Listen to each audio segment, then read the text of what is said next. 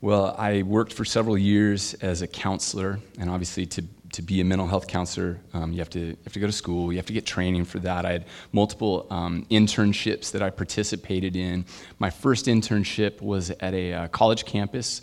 I worked um, in the uh, in the, the little counseling department um, for college students. So college students could come uh, and get free counseling with us, right? They're paying tens of thousands of dollars for school, but they could get free counseling at least.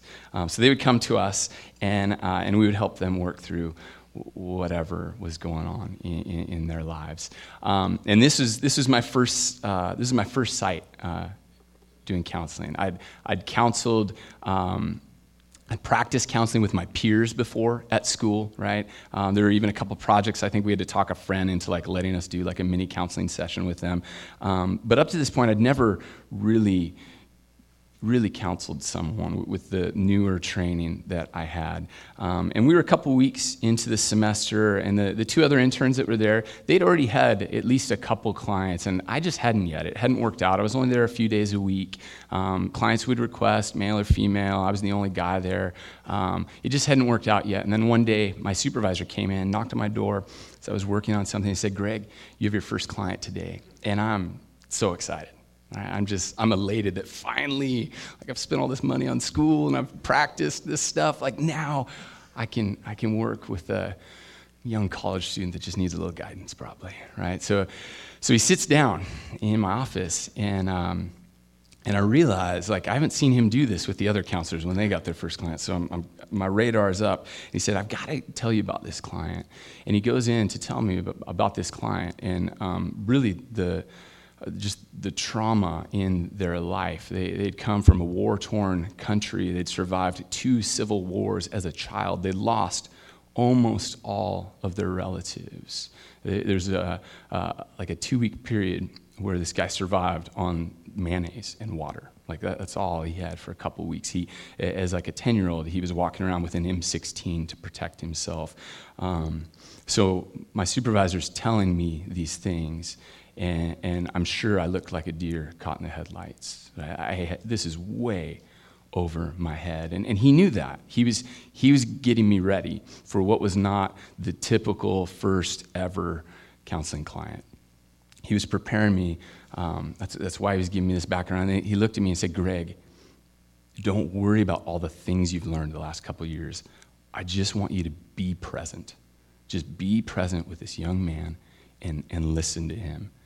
And it was exactly what I needed. If he didn't tell me that, I would have tried to probably do so many stupid interventions and different things, and it would have been a train wreck, but, but he knew what I needed. Jesus knows what his disciples need here, right? We're in the last few chapters before, before Jesus will be crucified, and, and this all focuses in on, on the disciples and what they need, and, and he he's preparing them. So let, let's read In, uh, in John chapter thirteen. If you have your Bibles, you can turn there with me. John chapter thirteen, verses twenty-one through thirty-eight. "After saying these things, Jesus was troubled in his spirit and testified, 'Truly, truly, I say to you, one of you will betray me.' The disciples looked at one another, uncertain of whom he spoke. One of his disciples, whom Jesus loved, was reclining at the table at Jesus' side. So Simon Peter motioned to him to ask Jesus of whom he was speaking. So that disciple, leaning back against Jesus, said to him, 'Lord, who is it?' Jesus answered, 'It is he to whom I give. I will give this morsel of bread when I have dipped it.'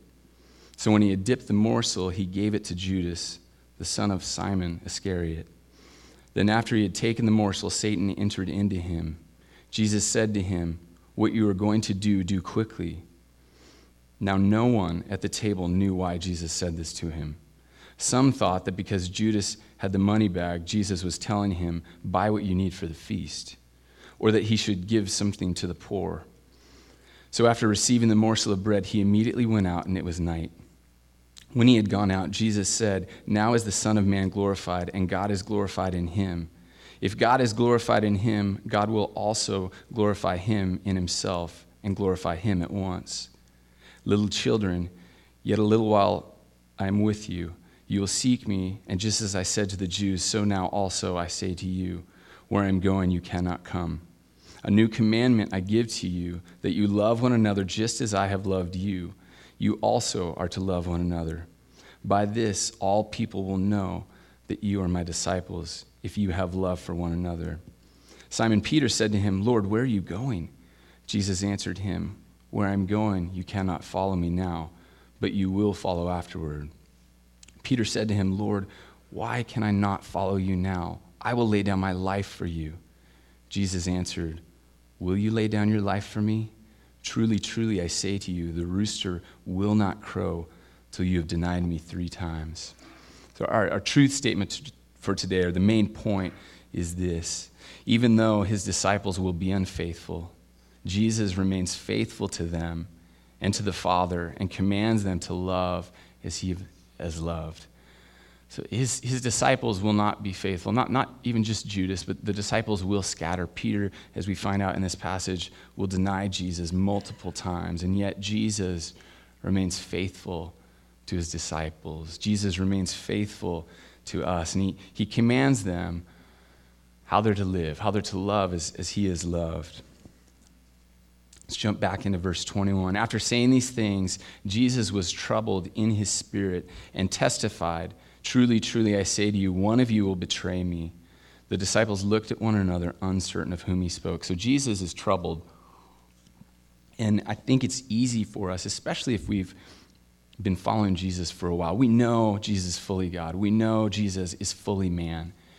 And yet we read about hard emotions like this, powerful emotions, and it's easy for us to just think about Jesus as God and think, ah, this, it wasn't that hard for him. Right? It wasn't that bad. But the word that John chooses here is, is really powerful.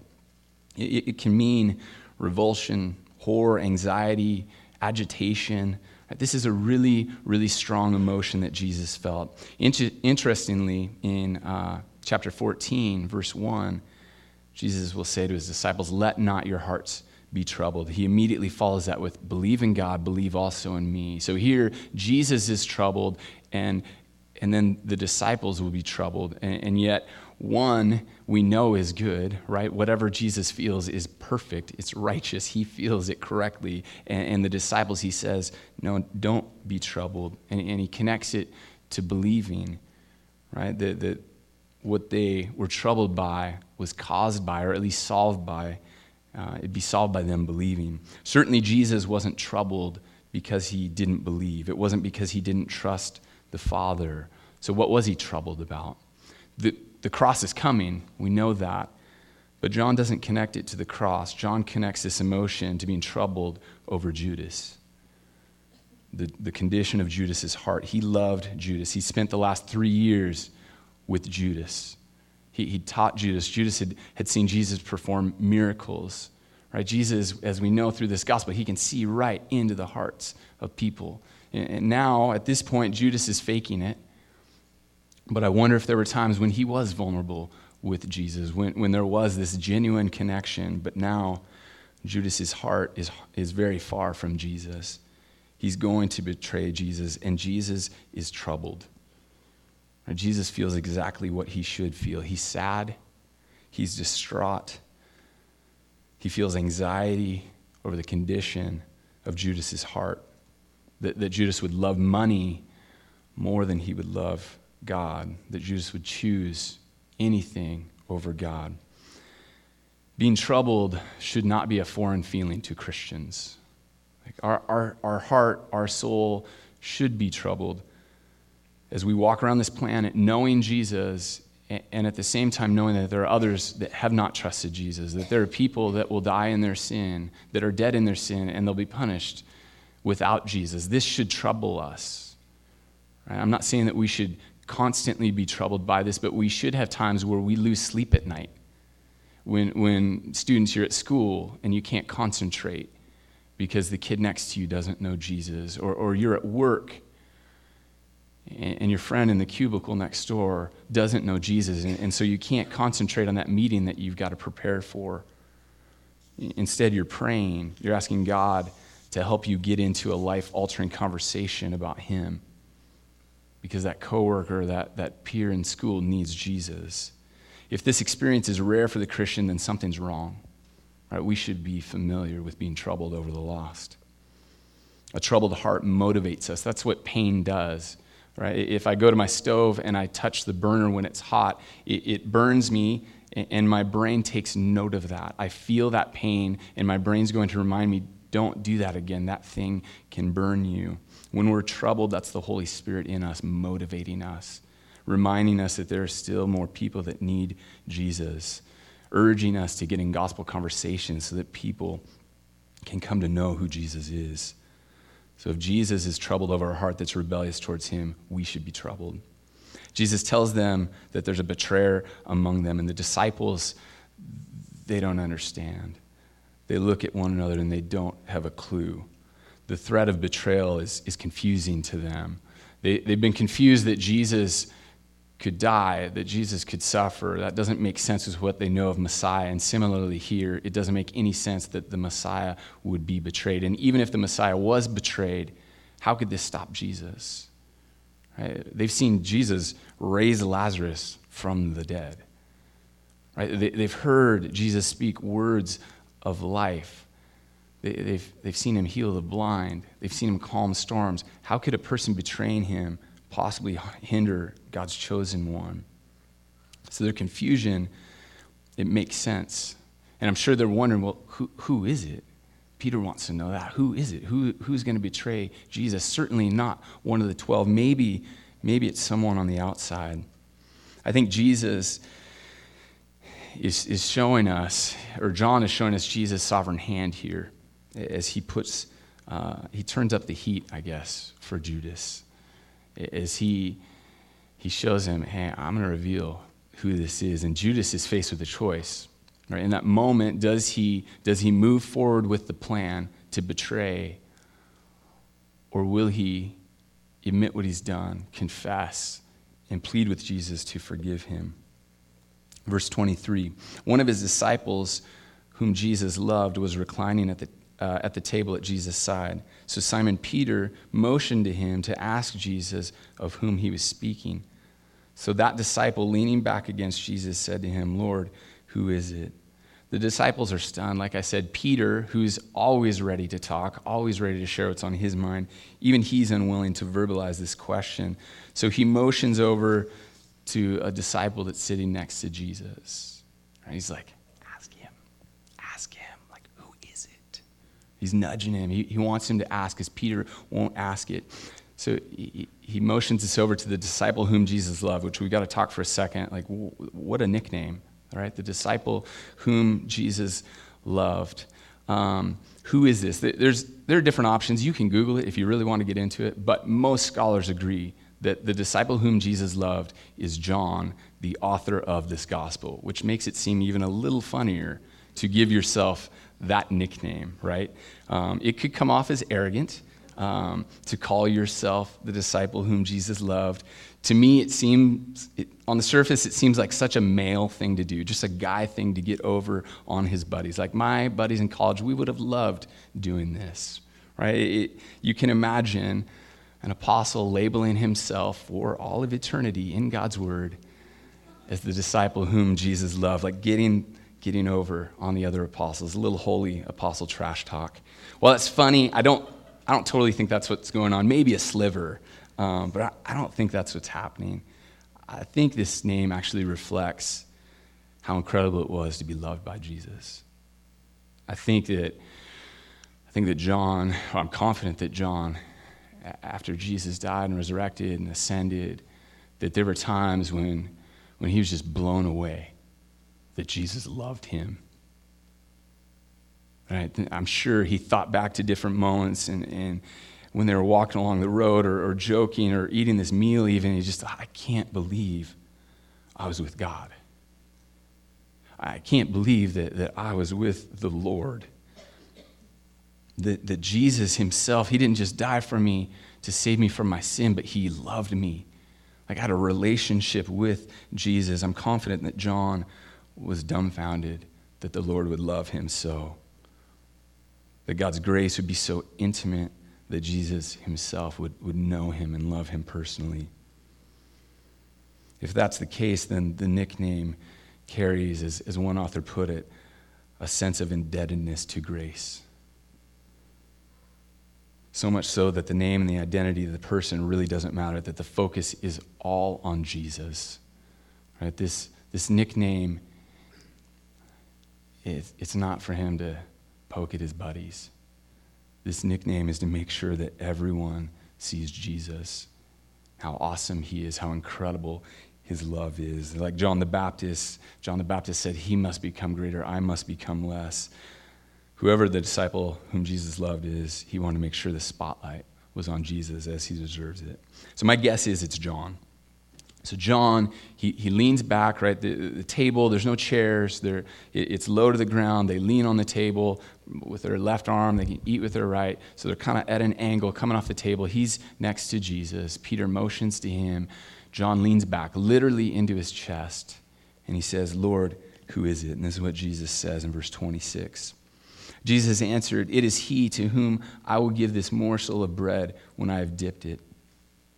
So when he had dipped the morsel, he gave it to Judas, the son of Simon Iscariot. Then after he had taken the morsel, Satan entered into him. Jesus said to him, "What you're going to do, do quickly." He gives it to Judas, and we don't even have time to really get into this, but even that is an act of love, that Jesus would give this to him. But there's also judgment in it too. Judas didn't know that the bread would come to represent Christ's body broken for sinners.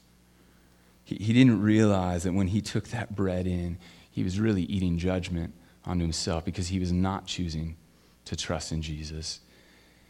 He was choosing to be judged for his sin. Jesus says to him, "What you're going to do, do it quickly. Don't waste any time." And again, I think this is John giving us insight into Jesus' sovereign, strategic maneuvering of his timeline. He and the Father knew when he needed to be crucified, and they were going to make sure that Judas moved at their pace. Verse twenty-eight, "Now no one at the table knew why he had said this to him. Some thought that because Judas had the money bag, Jesus was telling him, 'Buy what you need for the feast,' or that he should give him, or, or that he should give something to the poor.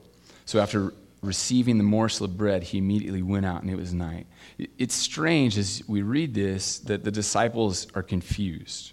Right? Jesus clearly said, the one who I give the morsel to, the one who I dip this and I give it to him, that's the betrayer. And then he does it, and they're confused about what he said. Why he said, "Buy what you need for the feast," or why he said, "Go do what you're going to do quickly." And they come up with these bizarre theories. Maybe he's saying, buy something for the feast, or, or give something to the poor. What's possible is that only John heard it. I don't know for sure. I didn't come up with that idea. I read it somewhere, and I'm like, that makes a lot of sense. W- whether John heard it or everybody heard it, I don't know. They're confused. But John, we know, heard it. And I guarantee John is stunned at this point.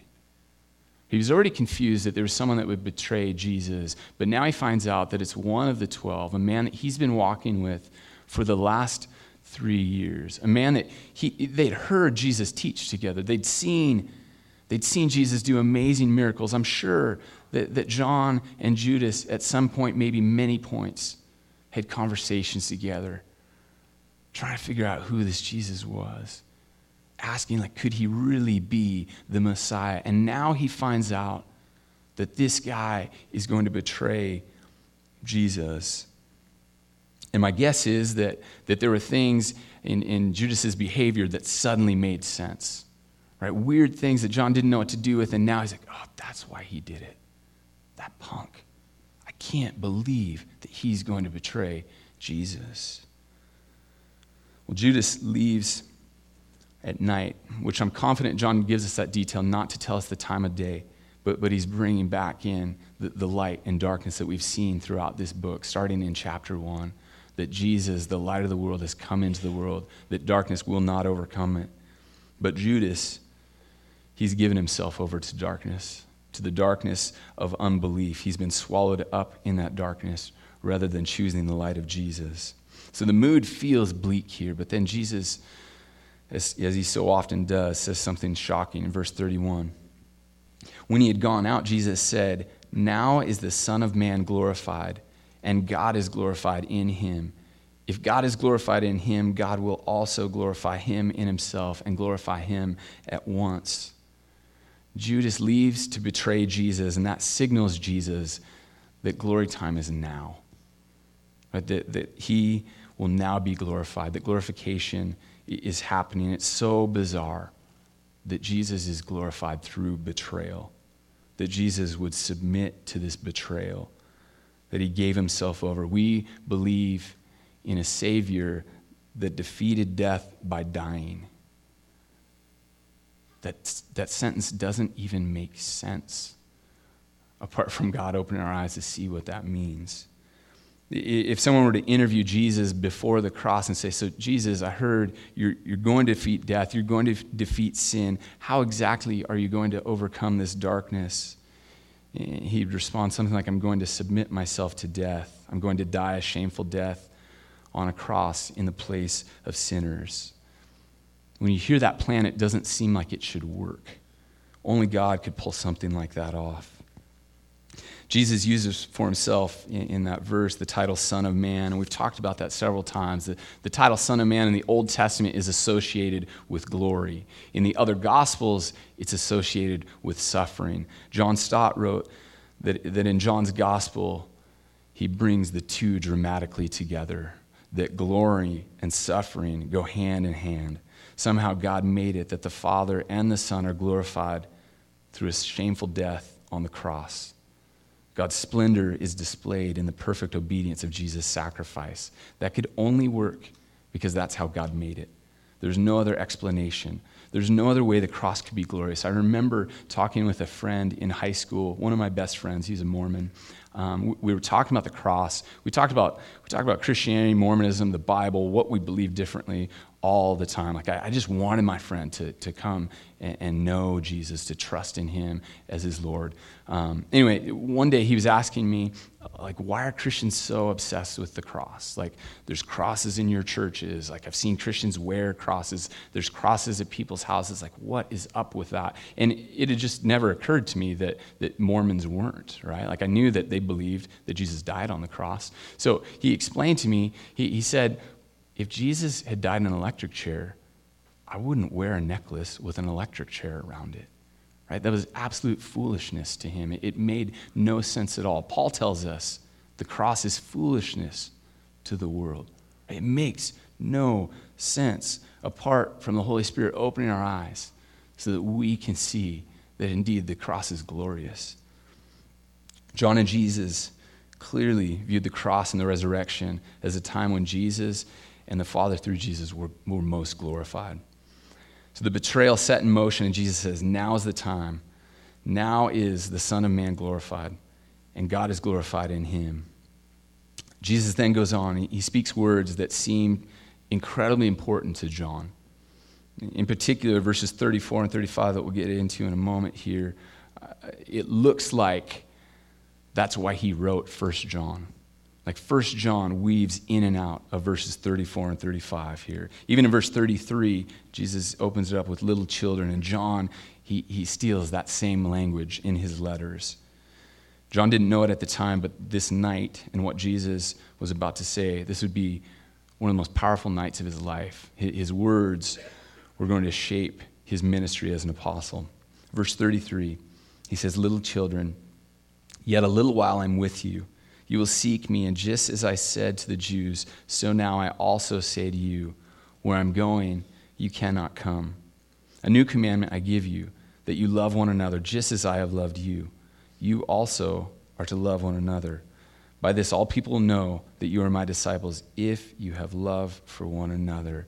Love one another, this is a simple commandment, simple enough that a kid can memorize it and understand what it means, and yet difficult enough that mature, lifelong Christians struggle to obey this commandment. It's embarrassing how much I struggle to love brothers and sisters in Christ. We're so self-focused, we're so easily distracted. We try to do things on our own power rather than through the power of the Holy Spirit. So we struggle to love like Jesus has loved. Jesus says this is a new commandment. Certainly this isn't new. Right? We can think back to times in the Old Testament where we're commanded to, to love one another, to love specifically our brothers and sisters. Jesus himself, he quotes from the Old Testament when he's asked, what's the greatest commandment? He says, love the Lord your God with all your heart, soul, mind, and strength. He says the second's like it, love your neighbor as yourself. He, he gets that from Deuteronomy six five. Gets that from Leviticus nineteen eighteen, which says, you shall not take vengeance or bear a grudge against the sons of your own people, but you shall love your neighbor as yourself. I'm the Lord your God. So loving God, loving people, this, this, isn't, this isn't new. So what does Jesus mean when he says it's new? Well, here are two ways. God had never come into the world to lay down his life for his people before. Right? That had not happened yet in history. So Jesus comes in, he does that. That is new. And what's also new is, is the standard of our love.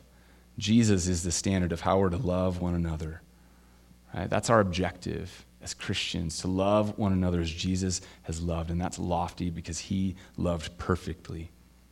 Right? We just read last week about Jesus humbly serving them, washing their feet, taking on the, the lowly position of a servant. And he's about to lay down his life for them. So we're commanded to love one another just as Jesus has loved. And it'd be easy to try and imitate Jesus' love and yet not love as Jesus has loved.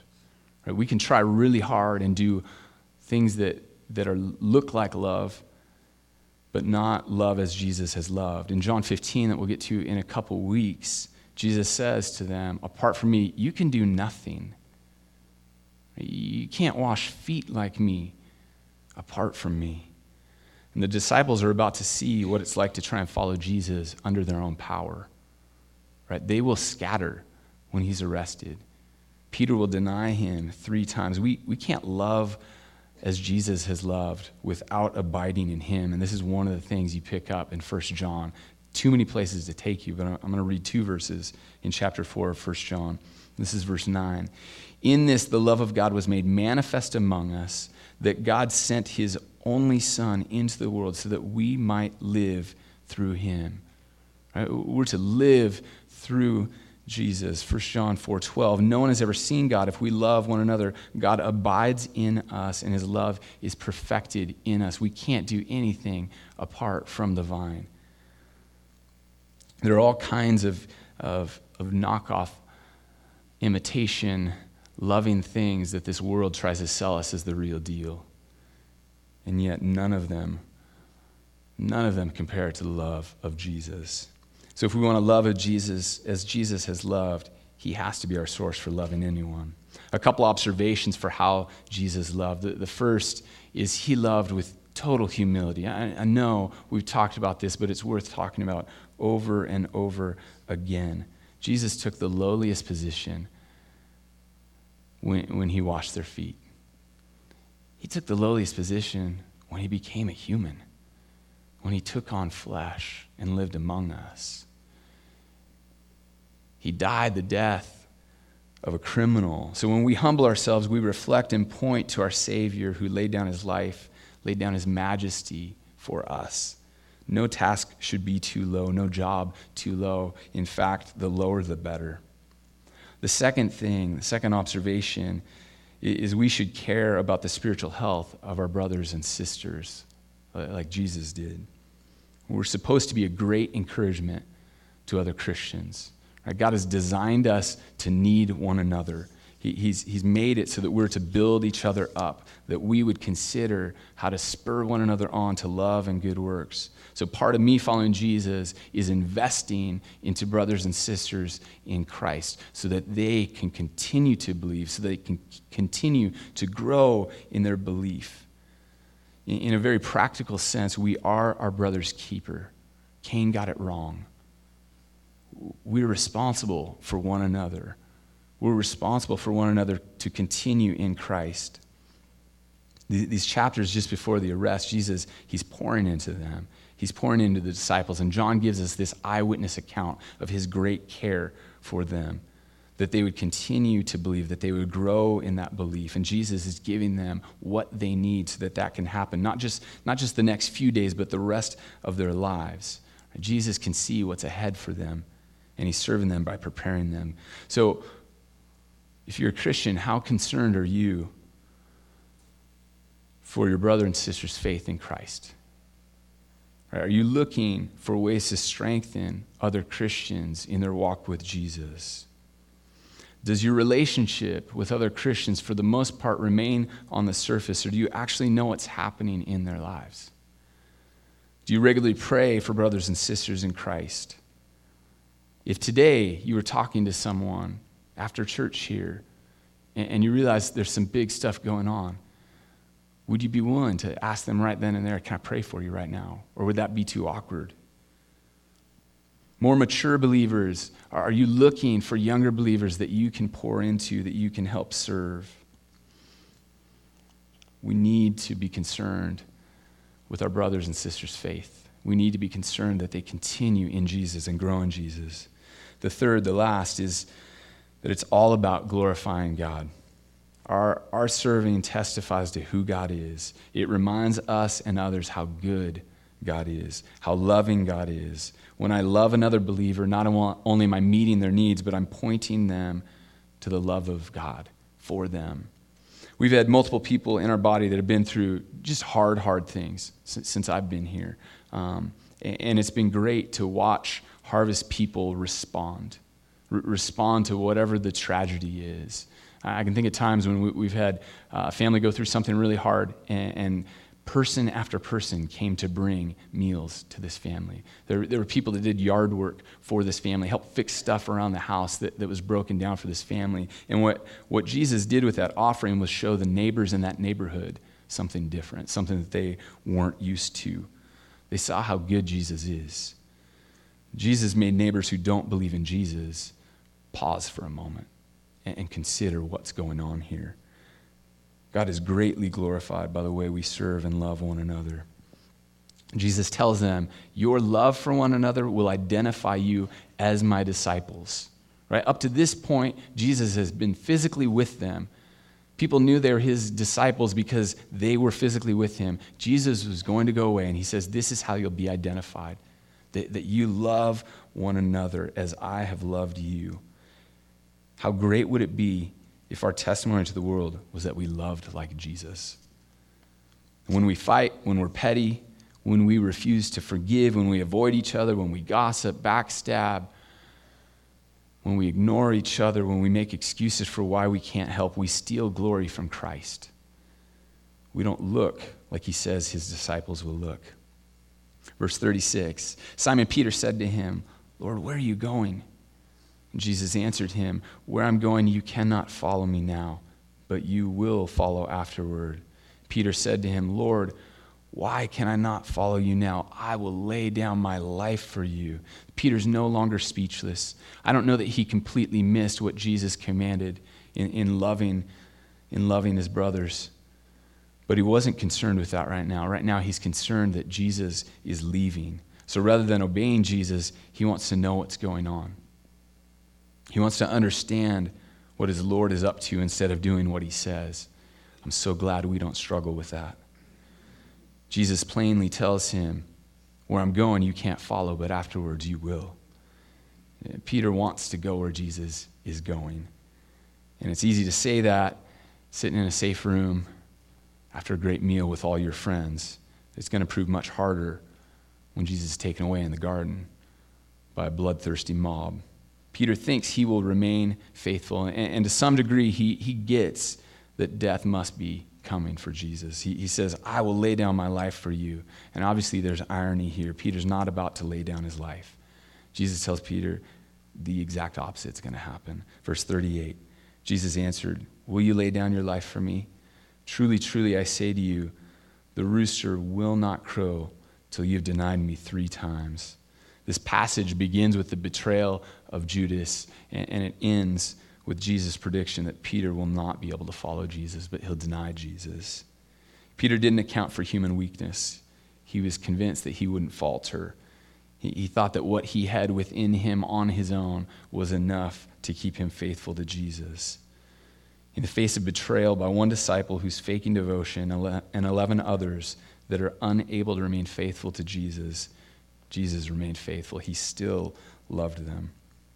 And because of Jesus' faithfulness, we know that Peter's going to be reinstated and that he'll follow Jesus by the power of the Holy Spirit. Peter's life will end a few decades later, by laying it down for Jesus. The proof that, that God loves us is that he sent Jesus to us. Jesus proves his love for us by giving his life so that we could live in him. The proof that we are his, that our hearts have been transformed by the Holy Spirit, is that we love like Jesus has loved. Your love for one another is really, really important. It is proof that you belong to Jesus. It's a testimony to this world that God is love, that he's changed your heart, that you've been born again by the work of the Holy Spirit. It is by grace you've been saved through faith, not of works, lest no man should boast. Let's pray. Jesus, we, we thank you for your love, Lord, that you would come as a man, that you die for our sins, so that if we would trust in you, we could be forgiven. Jesus, it's hard for us to comprehend why you would do that, Lord, that you could be that loving, that you would give yourself up for us, that you would be our substitute, that you would take our place. Jesus, would you help us as Harvest to love each other really well, Lord? Holy Spirit, would you unify this body, not so that we can have a good time together, but so that you can be glorified. Jesus, would we deeply care for our brothers and sisters in Christ? Would we be ready to have conversations about sin, Lord? Would we willingly confront one another? Jesus, would we be so eager to forgive, God? Or would we love like you've loved, but we can't do any of that without you? The Holy Spirit, we're so thankful. We're so thankful that when Jesus left, he sent you, that we're not on our own, that we have you empowering us. Spirit, will you help us to walk with you, Lord? It's in your name we pray. Amen.